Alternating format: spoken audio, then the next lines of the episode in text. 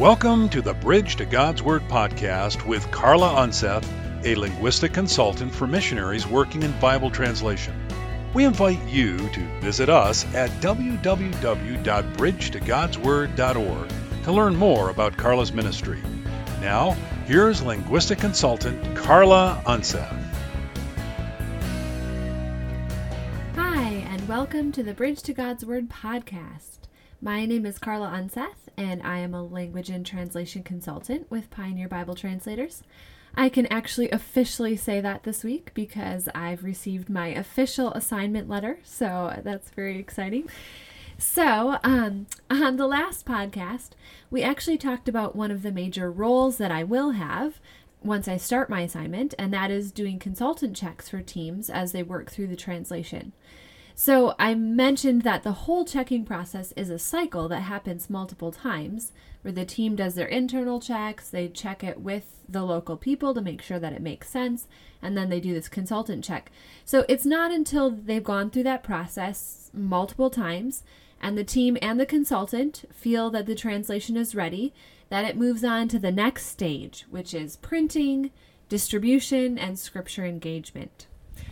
So, thankfully, we don't have to wait to print scriptures until the whole New Testament or even the whole Bible is finished, but each book is printed as it's finished. So, this way, scripture can get into people's hands as soon as possible. And incidentally, this influences the order in which the books are published. So, one language group that I've worked a little bit with started with Luke so that people could have the gospel right away. And then they moved back to Genesis since the majority religion in that region accepts the book of Genesis. So it kind of was building a foundation that way. So once the books are published, they must, of course, be distributed. And this is done in a variety of ways.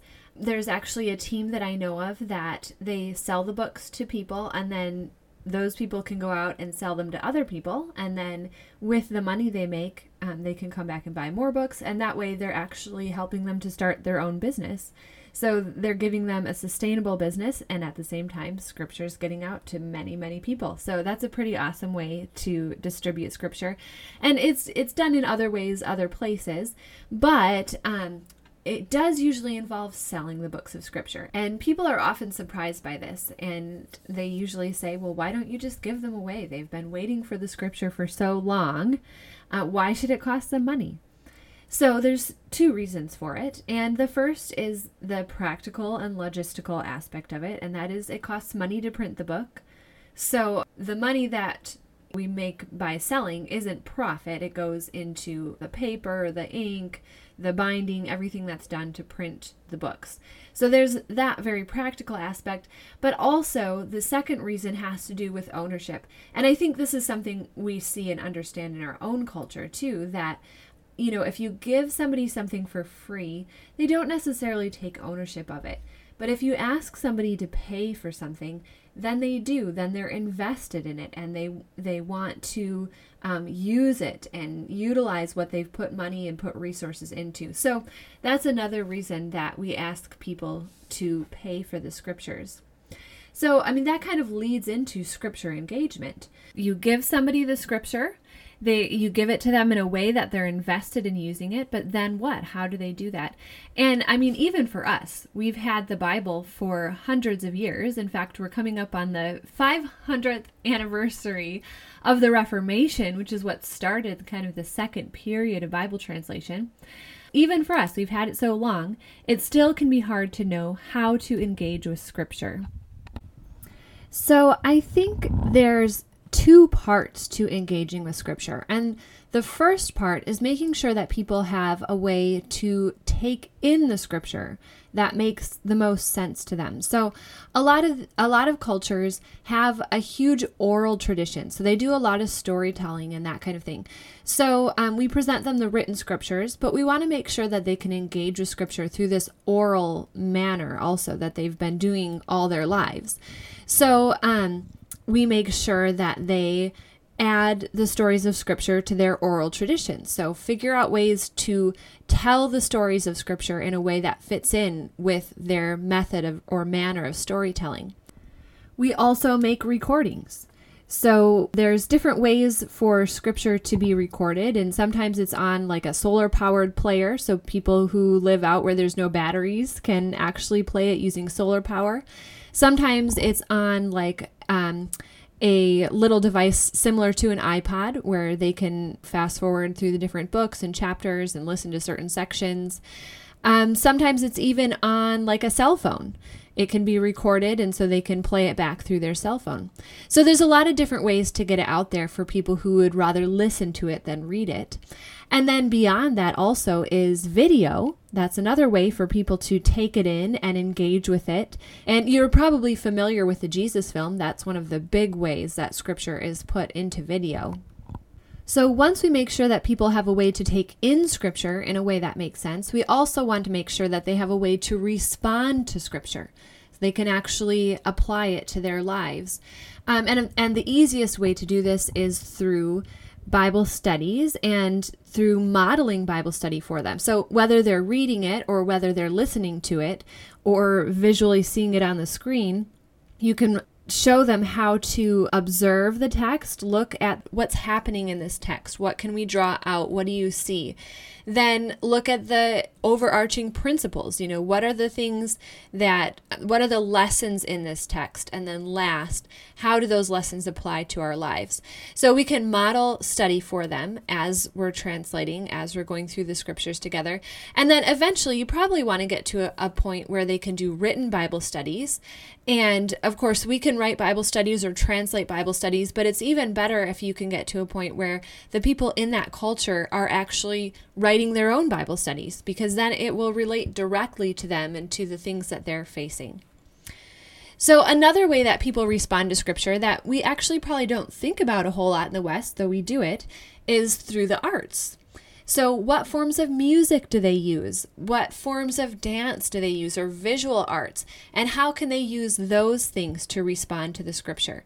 So, it's important to have people in the culture who will write songs that are in their style, who will create dances, who will create painting or whatever other type of visual arts that they have. And actually, when I did my internship in West Africa way back in 2007, I had a little peek into this and how important it is to have uh, the arts in a form that speaks to their own culture. So we were in a place where there was a church and there had been multiple songs translated from French into the local language. And then there was also a man in the area who wrote his own songs. So it was really interesting to be in the church service and to see when the people sang the French songs. I mean, it was kind of it was bad. It was like a funeral dirge, you know, it was slow, there wasn't much emotion. They just sort of got through it. But then they would pull out the songbook written by this this man and it was like life came into the church you know? They would be dancing and singing and they would just really get into this into the music. So it was really interesting to, to me to see how important it was to have music in a form that really spoke to them in that culture. Now, I should also note I've been saying that scripture engagement is kind of the final step, but really it's happening all along. As soon as you have a book translated, you want to get it out there and you want people to engage with it. So, all these different things doing oral storytelling, doing recordings, getting the Jesus film started getting the arts, different ways of responding to scripture, going through those model Bible studies with people, that all is happening throughout the process. And it leads to the end of the process because Pioneer Bible Translators doesn't feel like the job is done in a particular language group until the church there is replicating. In other words, when they have taken in the scriptures enough and have such a strong grasp of their faith that they are passing it on to others. They're actually going out and teaching other people about the Bible, about Christ. Then we know that we can go. So, this is actually a challenge for us as well. We're people who have had the scriptures for a long time, and we have to ask ourselves do we know how to engage with scripture? Do we take advantage of the great privilege that we have in having full access to the scripture in multiple versions? And then beyond that, are we using the scriptures that we have and that we know to replicate, to pass on our faith? And it's a hard challenge. Um, it's hard to talk with people about religion and talk with people about something so personal, but it is a challenge that we must take. So, since we're reaching the end of the translation process, and in order to help you take on this challenge, I would like to spend the next few podcasts talking a little bit about some Bible study methods. You know, I talked about modeling Bible studies, so actually walking through some of those steps with you so that you can engage with Scripture and that you can feel confident enough to pass along your faith to others. So I hope you will join me next time. It will be exciting to kind of walk through scriptures together that way. And um, if you have any comments or questions, please feel free to contact me through my website, which is www.bridgetogodsword.org. And thanks for joining me. I hope to see you next time.